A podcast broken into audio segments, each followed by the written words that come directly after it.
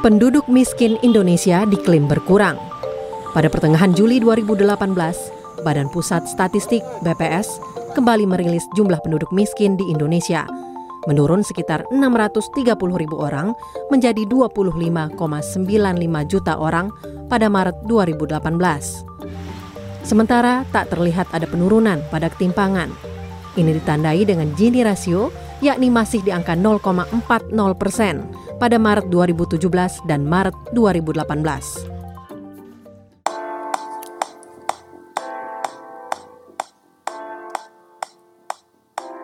Halo, saya Hilman. Saya Hendro. Saya Tari. Kembali lagi di Ide Ekonomi. Sebuah platform informasi mengenai isu ekonomi dengan sumber yang kredibel dan bahasa yang mudah dimengerti oleh berbagai pihak. Di episode kali ini, kita telah bersama Bapak Teguh Dartanto, Kepala Departemen Ilmu Ekonomi FEB UI.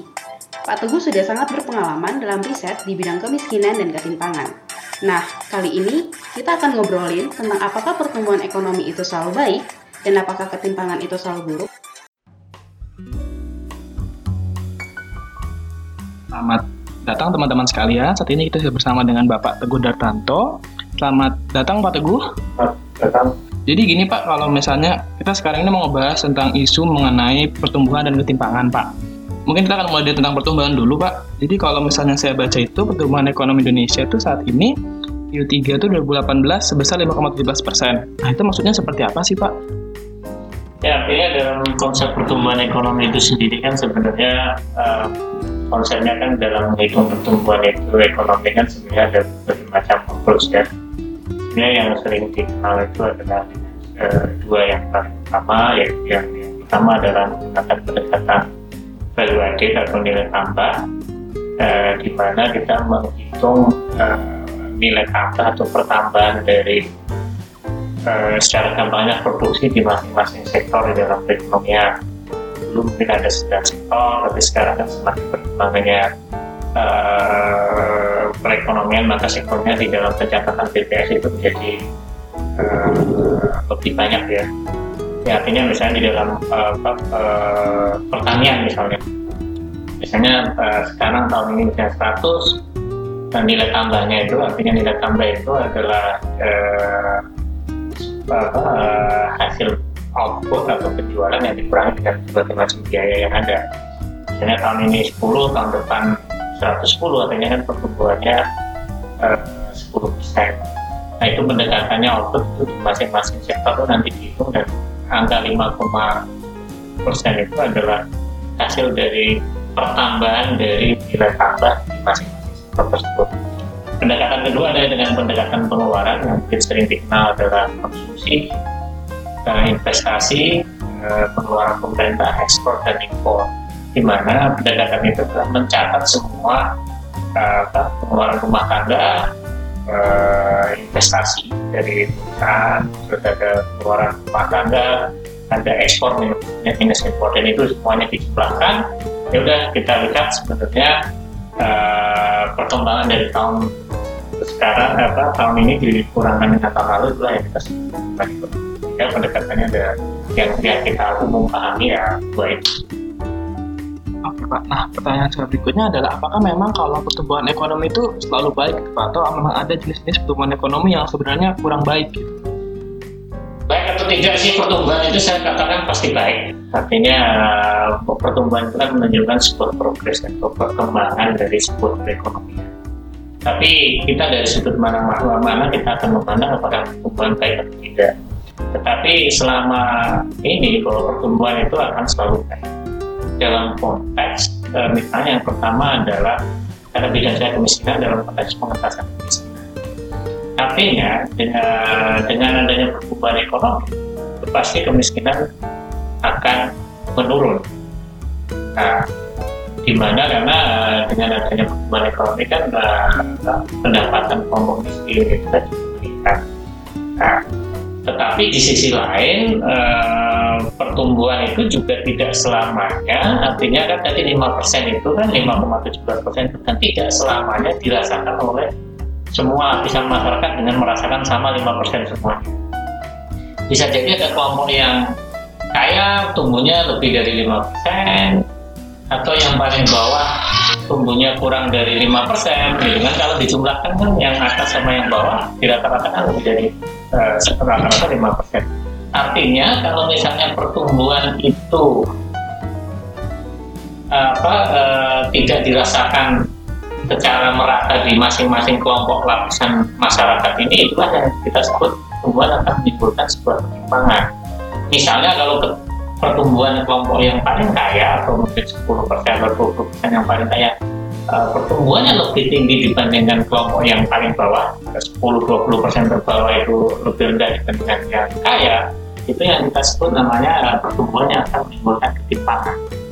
Nah dengan adanya ketimpangan itulah uh, yang sebenarnya yang yang banyak di, di apa ya dikritik orang bahwa pertumbuhan ini akan menimbulkan ketimpangan karena apa yang menikmati adalah kelompok kaya dan kelompok miskin. Tapi pada dasarnya pertumbuhan itu penting untuk mengatasi kemiskinan. Tapi uh, pertumbuhan apa sebenarnya yang kita perdebatkan itu adalah kualitas dari pertumbuhan ekonomi itu sendiri. Yang kita sebut dalam konsep adalah pertumbuhan inklusif. Artinya pertumbuhan inklusif itu adalah pertumbuhan yang dirasakan secara merata atau oleh kelompok yang eh, seluruh kelompok masyarakat terlebih kalau bisa adalah pertumbuhan kelompok miskin itu harusnya lebih tinggi dibandingkan kelompok kaya sehingga pertumbuhan akan bisa menurunkan. Oh begitu Pak. Nah uh, pertanyaan saya adalah uh, tadi kan Bapak meng-highlight tentang uh, pertumbuhan ekonomi inklusif gitu ya. Bagaimana tuh pertumbuhan itu bisa dirasakan oleh seluruh lapisan masyarakat. Nah sebenarnya ini penasaran juga sih Pak. Mungkin nggak sih sebenarnya ada sebuah negara tuh yang nggak nggak ada ketimpangannya sama sekali Hmm, uh, sebuah negara yang nggak ada ketimbangan sama sekali mungkin ya secara teoritis uh, mungkin, tetapi secara faktanya itu nggak mungkin. Karena bagaimanapun negara yang sifatnya komunis misalnya taruhlah uh, Korea Utara yang benar-benar uh, sistemnya seperti itu tetap ada kan ada orang yang kaya, ada yang orang yang yang yang miskin gitu karena uh, mungkin para pejabatnya memiliki lebih banyak dibandingkan yang miskin. Artinya memang uh, apa dunia atau negara tanpa ketimpangan itu adalah utopia ya artinya sesuatu yang memang uh, harapan. Tapi sebenarnya permasalahan itu bukan masalah timpangan. Kadang ketimpangan itu juga karena uh, ini dalam konsepnya kan sebenarnya kita itu selalu meributkan bahwa yang kita ributkan itu ketimpangan dari outcome artinya kan ada pendapatan, ada pengeluaran yang diukur sekarang ini kan di Indonesia itu menggunakan pendekatan Gini, hitungan Gini berdasarkan pengeluaran atau bisa orang menghitung dengan uh, ketimpangan aset atau ketimpangan misalnya pendapatan. Tetapi kan orang selalu mau ributkan itu. Sebenarnya yang perlu dipermasalahkan itu bukan uh, ya outcome benar, tapi yang kita perlu uh, garis bawah itu adalah sebenarnya apa sih yang mempengaruhi perkembangan itu sendiri? Ya secara teoritis sebenarnya ada tiga. Kenapa outcome itu kan bisa dibentuk atau mungkin penghasilan atau kekayaan itu bisa dibentuk. Yang pertama saya tetap percaya adanya luck keberuntungan. Yang kedua adalah kesempatan. Yang ketiga adalah effort masing-masing kayak kita nggak bisa orang yang effortnya luar biasa terus hasilnya harus sama dengan yang enggak sehingga artinya memang yang perlu dipikirkan adalah e, negara itu ya harus memikirkan dari sumber dari ketimpangan itu sendiri. Outcome-nya boleh di di apa ya kita ya, e, dibuat lebih adil bisa dengan sistem. Tapi kita juga harus fokus bagaimana sumber ketimpangan Berarti kalau misalnya menurut Bapak sendiri dari ketiga ketimpangan itu, kalau misalnya, oke kalau misalnya effort kan tergantung orang masing-masing ya. Kalau misalnya terga, terkait dengan equal uh, opportunity dengan hmm. itu bagaimana Pak saat ini?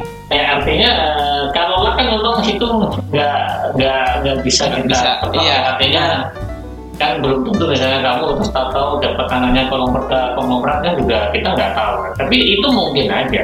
Hmm. Tapi kan kita nggak bisa kontrol. Effort ya kita bisa paksa orang effortnya sungguh-sungguh dengan sistem tapi kan juga yang kita uh, pikirkan adalah equality of opportunity. Artinya semua orang kita nggak peduli dia siapa dia punya kesempatan yang sama untuk misalnya mengenai akses pendidikan akses kesehatan, akses apa lagi? Usaha. Tapi semuanya artinya memiliki kesempatan yang sama. Ini yang bisa diintervensi. Sedangkan yang lain-lain kan lebih susah kan? Nah, kebutuhan susah. Effort bisa tapi mengintervensi orang bagaimana. Tapi makanya negara itu harus fokus. Ini dari sisi kesempatan. Nah, dari sisi outcome-nya itu bisa dikontrol dengan taxation, pajak penghasilan atau tidak outcome-nya juga tidak timbang tetapi yang perlu adalah bagaimana ini didorong agar Tadi kan Bapak juga meng-highlight tentang kalau misalnya ketimpangan itu memang ya sebenarnya um, pasti ada di sebuah negara Hmm. gitu kan. Nah sebenarnya ketimpangan seperti apa sih Pak yang masih bisa kita tolerir gitu, masih bisa kita anggap sebagai sesuatu yang masih oke lah. tidak ada standar yang pas ya berapa sih eh, berapa level ketimpangan yang pas yang ada adalah ketimpangan ini sudah dalam tanda kategori merah yang bahaya atau khususnya masih tanda kuning tetapi dalam konteks saya sih ya, artinya memang kalau melihat sejarah ya ya kita jangan melupakan sejarah sejarah Jas merah. Sejarah. artinya kita juga melihat bahwa angka-angka ketimpangan yang tinggi itu pernah terjadi di tahun 90 itu sudah 0,4 lebih dari 0,4 dan yang terjadi adalah ketika ketimpangannya tinggi ada so- social issues dan akhirnya terjadi terjadi krisis dan ketika krisis ketimpangannya sangat ya, tinggi sehingga yang terjadi yang sosial lain. Nah, artinya menurut saya angka-angka ketimpangan di atas 0,4 itu adalah masuk ke rambu-rambu kuning ya 0,4 sampai 0,45 itu di atas 0,4 itu tidak menurut saya ada ketimpangan yang sebenarnya yang, yang masih pas ya. Menurut dalam saat ini berdasarkan lihat kondisi di Indonesia sih nggak harus sampai di bawah 0,3 antara 0,3 sampai 0,39 pokoknya di bawah 0,4 itu masih masih tetapi terlalu rapat itu juga nggak bagus karena bisa jadi mungkin juga sangat ya, banyak orang pengennya kan sama rata sama nggak bisa. Kalau misalnya se- selama itu semuanya rata nanti orang itu pasti males effortnya. Toh nanti kalau misalnya tahu-tahu saya berusaha keras terus tahu-tahu ujung-ujungnya saya dipajakin tinggi ya ngapain? Ya kita sama-sama. Aja artinya artinya apa? Eh, bahwa ketimpangan itu seharusnya memang boleh ditolerir tolerir jika yang membedakan ketimpangan itu adalah masalah effort usaha masing-masing orang Nah, kalau misalnya lah udah nggak bisa tapi kalau kesempatannya semuanya orang sama, misalnya kamu atau siapa pun yang lahir di Papua, lahir di NTT sama kamu itu punya hak yang sama untuk memperoleh akses pendidikan, akses kesehatan, bisa sekolah, bisa apa pun, bisa dijamin, ya sudah. Yang penting udah dikasih kesempatan. Kalau misalnya usahanya beda-beda kan, ya terserah itu masing-masing sehingga Hmm. outcome-nya atau hasil atau kekayaan anda itu memang berasal dari usaha anda gitu sehingga kalau semuanya tahu-tahu mau berusaha keras terus nanti pikir nanti kalau saya dapat banyak tahu-tahu dipajakin banyak juga orang nggak akan senang nah yang di Indonesia itu permasalahannya adalah masih di dalam isu ketimpangannya itu sumbernya dari ketim tadi kan udah saya ngomong ketimpangan outcome Iya. sumbernya itu dari ketimpangan kesempatan. Ya artinya kalau pertimbangan kesempatannya udah disamakan semuanya ya sudah kalau memang nanti timbang karena usaha itu ya memang beda-beda kan itu udah individual kan. Tergantung orangnya ya Iya. Pak. Ah, ah. Nah, eh, kalau yang Bapak tahu itu sebenarnya apa sih yang pemerintah lakukan untuk mengatasi yang ketimpangan kesempatan itu Pak? Sebenarnya dari sisi di Indonesia ini sebenarnya sudah lumayan cukup bagus ya eh, mengenai berbagai upaya pemerintah ya sebenarnya yang, yang sudah dilakukan dari zaman SBY sampai sekarang itu memang ada proses perbaikan-perbaikan terhadap akses ya akses terhadap misalnya pendidikan udah cukup lumayan baik ada berbagai macam program ya ada dulu ada bantuan siswa miskin sekarang siswa sekarang ada misalnya Indonesia Pintar itu kan untuk akses pendidikan. Nah, dari akses pendidikan itu sekarang udah lumayan komprehensif dari PKH program keluarga harapan itu sebelum early childhoodnya terus kelas SD SMP SMA ada BSN terus pas ada bikinisi terus mau S2 juga ada LPDP. LPDP artinya apa? semua orang di Indonesia itu punya hak yang sama untuk memperoleh akses satu. Ini ada perbaikan. Tapi dikhususkan memang yang paling miskin yang 40 persen dari sisi kesehatan kita juga sudah ada perbaikan. Kita punya program kesehatan nasional baik. Terus ada juga misalnya makanan ada parastra ada sentra terus ada bantuan non apa, eh, pangan non tunai itu kan. Ini artinya punya akses untuk itu mungkin kita sudah membaik tapi permasalahannya adalah kita itu baru sekedar kuantitas akses saja tetapi kualitas dari misalnya pendidikan. Ini yang juga bahwa kita juga ya akses itu adalah yang pertama tetapi kualitas juga harus sama. Artinya orang misalnya sekolah di Papua punya sekolah tapi kualitasnya belum itu juga menimbulkan ketimpangan. Tapi yang pasti dengan akses itu akan baik tadi dari situ ada beberapa program juga misalnya pemerintah melakukan misalnya reforma reforma agraria atau pembagian sertifikasi tanah itu kan sebenarnya untuk legalitas kan. Nah, artinya memang terlihat bahwa akhir-akhir ini kan eh, angka ketimpangan di era Jokowi ini kan menurun ya, Iya. 0,4 sekian, sekarang eh, dari di bawah 0,4 atau 0,39 sekian. Artinya ada ada perbaikan di situ.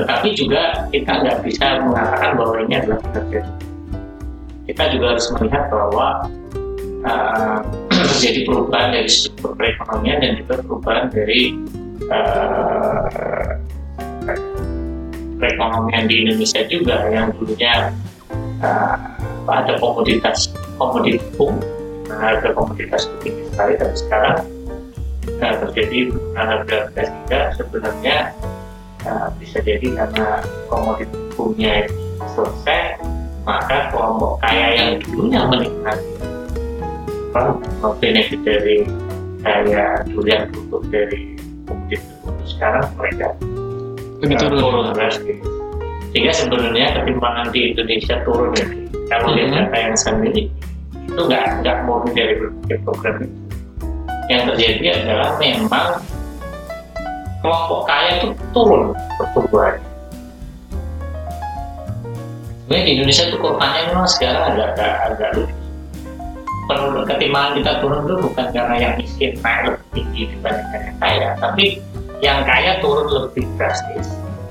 Yang miskin juga nggak tumbuh nggak tumbuh luar biasa tapi kelompok yang menengah itu tuh lebih tinggi dibandingkan kelompok artinya kelompok kelas menengah ini kelompok antara 30 sampai 40 ini kelas menengah itu sebenarnya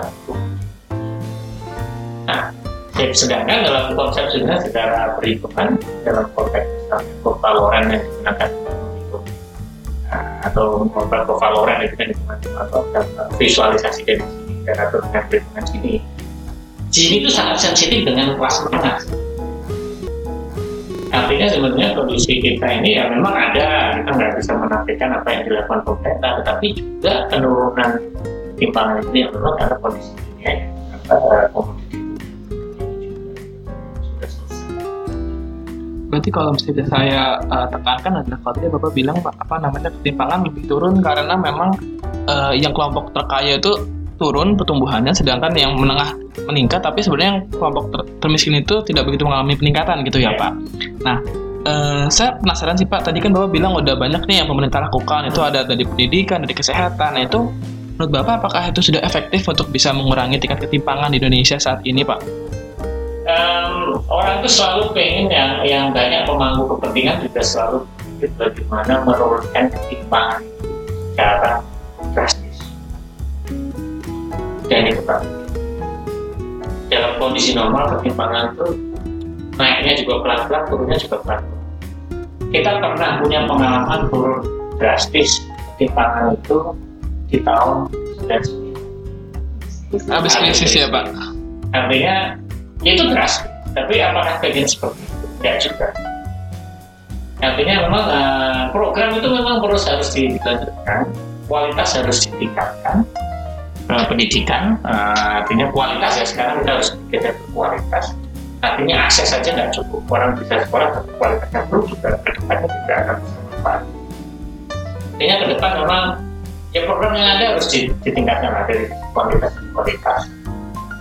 Uh, pasti ada ada dampaknya ya pelan-pelan pasti ada dampaknya tetapi kita juga harus hati-hati kalau misalnya nanti yang kelompok atas ini naik juga bisa jadi pertimbangan bisa makanya ini artinya kan sebenarnya dalam konsep inklusif growth itu kan bukan berarti kita menekan orang kaya dan tidak karena sebenarnya kelompok menengah kelompok kaya itu adalah bagian engine sendiri Nah, yang perlu kita dukung itu bukan yang kaya ditekan aja enggak itu bukan.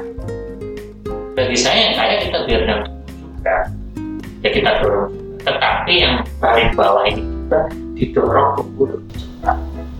Ini konsep kadang kita terlalu uh, berikutnya hitam putih, anti bukan.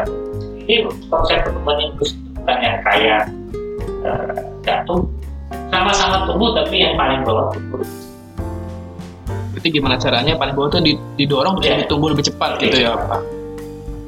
Nah itu kan kalau misalnya dari sisi pemerintah ya Pak, hmm. maksudnya pemerintah melakukan hal itu untuk mengurangi ketimpangan. Nah kira-kira kalau misalnya masyarakat umum nih, kira-kira ada nggak sih Pak yang bisa dilakukan untuk uh, me, apa ya bahasanya untuk mengatasi atau uh, menghadapi masalah ini gitu Pak? Nah, um, ini adalah sebuah konsep yang saya juga uh, adalah anggota tim yang background study dari RDCMN. Isunya ke depan kita tidak bisa juga uh, apa ya, semuanya itu menjadi beban atau tanggung. Sehingga kita juga ada istilahnya saya mengambil istilah Pak Artinya bahwa pengentasan kemiskinan atau bagaimana juga mengurangi ketimpangan itu adalah ada peran serta dari masyarakat dan juga ada dari private. Misalnya ya dengan di, di, di private company atau perusahaan swasta kan juga ada namanya CSR kan, hmm. corporate social Sekarang saya juga ingin memperkenalkan di dalam society, di dalam individu, kenapa nggak ada namanya personal social responsibility? sebenarnya ini introduce the personal artinya kan anda juga sebagai individu sebagai manusia punya kewajiban moral walaupun di agama kalian mungkin di Islam ada zakat di Kristen ada sepuluhan tapi kan kalau kita pengen menggunakan bahasa universal dan sebagai bahasa itu kan kita bisa mendorong namanya personal social responsibility. Sehingga kalau anda melakukan personal social responsibility mungkin sudah di dilakukan ya banyak orang. Tapi dengan misalnya kita mainstreaming atau mengarus utamakan isu ini menjadi personal social responsibility jika masing-masing individu misalnya atau sharing dengan apa yang dibeli itu misalnya orang lain membantu orang lain sebenarnya kegiatan itu sudah banyak kata asuh itu sebenarnya bagian dari tapi kan ini sebagai term gitu loh sebagai jargon sebagai kata-kata personal social responsibility sebenarnya menarik saya saya punya asuh, saya punya sekolah. Nah, sistem itu udah uh, bagaimana kita mendorong itu. Uh, sekarang kan banyak juga misalnya filantropi. Filantropi itu kan sebenarnya konsepnya personal social responsibility. Tapi kata filantropi itu kan selalu terasosiasikan dengan konglomerat, orang kaya. Tapi enggak, menurut saya filantropi itu enggak harus you you have like the rich uh, sebagai orang kaya anda sebagai individu juga bisa melakukan itu very small thing that this is movement itu pergerakan mengenai personal social responsibility di dalam konteks perusahaan kita sebenarnya bisa CSR itu bisa mengurangkan tetapi di personal social responsibility kalau misalnya saya nyumbang saya melakukan ini itu masih belum. Bisa belum bisa mengurangi pajak tapi mengurangi bapak pendapatan terkena pajak. Itu beda dan pajak yang bisa kamu bayar mobil kita bisa bayar nyumbang. Mulai enggak? Kalau anda nyumbang anda kurang. Nah ini kita harus dorong artinya memang eh, individu-individu punya peran gitu artinya juga sekarang juga ada tren sharing Jadi part of charity itu kan sebenarnya personal responsibility, tapi kalau dengan kata charity, ya. Tapi kalau ada dengan kata personal social responsibility, lebih keren gitu ya, ya Pak. untuk sebagai anak muda gitu kan no no kan the charity donation ya, kesan charity donation filantropi itu kan image orang kaya ya Hmm.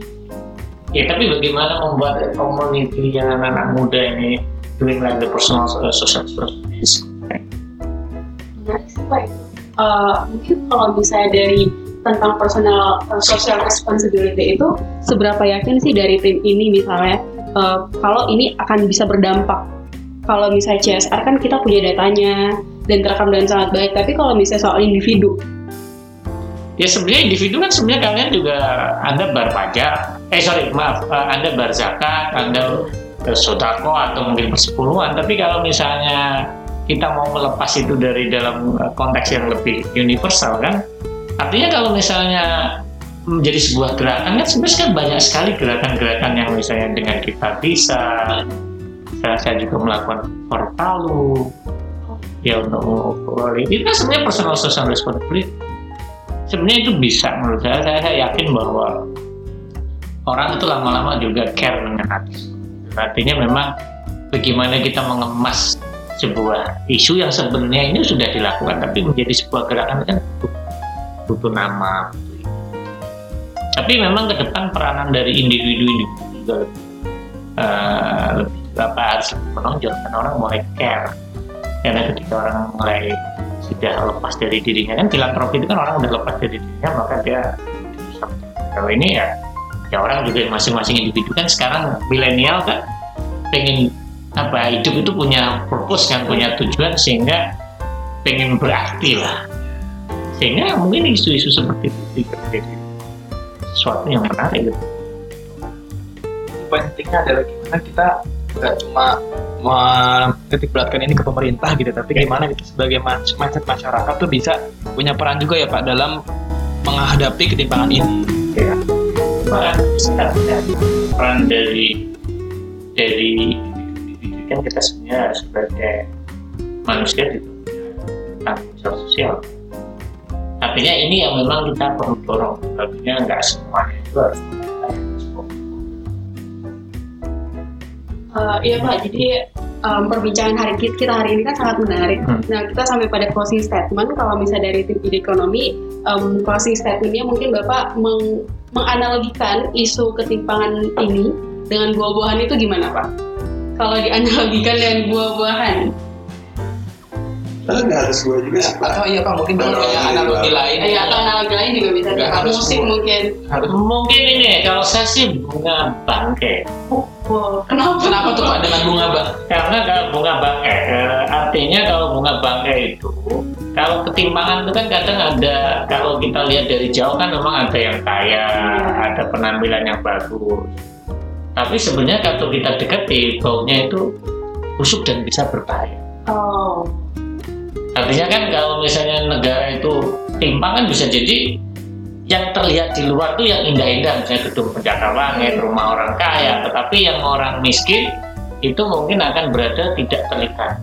Artinya eh, dari kejauhan kan bunga bangga itu sebuah Iya. apa gede, kelihatan indah, artinya tapi kita mendekat kan baunya Iya. nggak enak. Artinya kalau misalnya kita melihat Jakarta, es Jakarta kan kayak misalnya kita di HI kan melihat loh Jakarta itu udah sebuah eh, kota yang sangat maju sekali metropolitan. Tapi ketika kalau kita mendekat dan lebih detail lagi keluar sedikit dari Jakarta mungkin ke Tanah Abang itulah eh, baunya. ya itulah mungkin ya menggambarkan bahwa eh, ketimbangan itu seperti bangkai yang kalau dilihat dari kejauhan mungkin rasanya itu indah nggak nggak masalah. Ya nggak nggak ada permasalahan kan kalau dilihat dari jauh bunga bangkai itu kan senais yang misalnya kita lihat ini. Tapi kalau kita lihat secara mendalam ada masalah dan ada bau di ibarat. Sudah terima kasih Pak Teguh atas waktunya sudah memberikan materi, sudah memberikan percakapan yang memberikan pengalaman dan pengetahuan. Ya, jadi ini listeners ini mau sedikit merangkum apa yang sudah eh, didiskusikan saat ini. Sebenarnya kalau misalnya dari Pak Teguh itu menyampaikan bahwa sebenarnya pertumbuhan itu memang selalu baik ya Pak. Cuma memang akan menjadi masalah ketika pertumbuhan ekonomi itu tidak dirasakan oleh semuanya, tidak inklusif ya dan juga itu ketika muncul sebuah ketimpangan dan sebenarnya ketimpangan ekonomi itu uh, nggak mungkin sebuah negara tuh ada yang nggak ada ketimpangannya. Dan di mana sebenarnya ketimpangan itu juga yang penting bukan kita harus fokus bukan hanya pada ketimpangan dari outcome dari hasilnya tapi juga ketimpangan bisa dari tiga itu bisa dari uh, dari luck atau dari keberuntungan kemudian dari ke ketimpangan effort atau usaha dan juga ketimpangan dari opportunity atau ketimpangan dari uh, kesempatan. Nah inilah yang memang jadi penting untuk di highlight gitu ya Pak. Dan juga di mana ketimpangannya seharusnya uh, bukan cuma jadi tanggung jawab pemerintah, tapi tanggung jawab kita juga bersama sebagai masyarakat untuk bisa mengatasi ini. Kalau tadi Pak Teguh meng-highlightnya dengan menggunakan istilah personal social social responsibility ya Pak. Ya PSA mungkin nanti ini bisa di uh, sosialisasikan ya digaungkan ya supaya mungkin nanti banyak juga nih milenial atau mungkin orang-orang muda yang memang tertarik untuk bisa membuat ini menjadi scale up, jadi sebuah hal yang massal gitu ya. Oke, dengan ini Sekian dari saya. Jika teman-teman punya ide, punya kritik, punya saran, atau misalnya ingin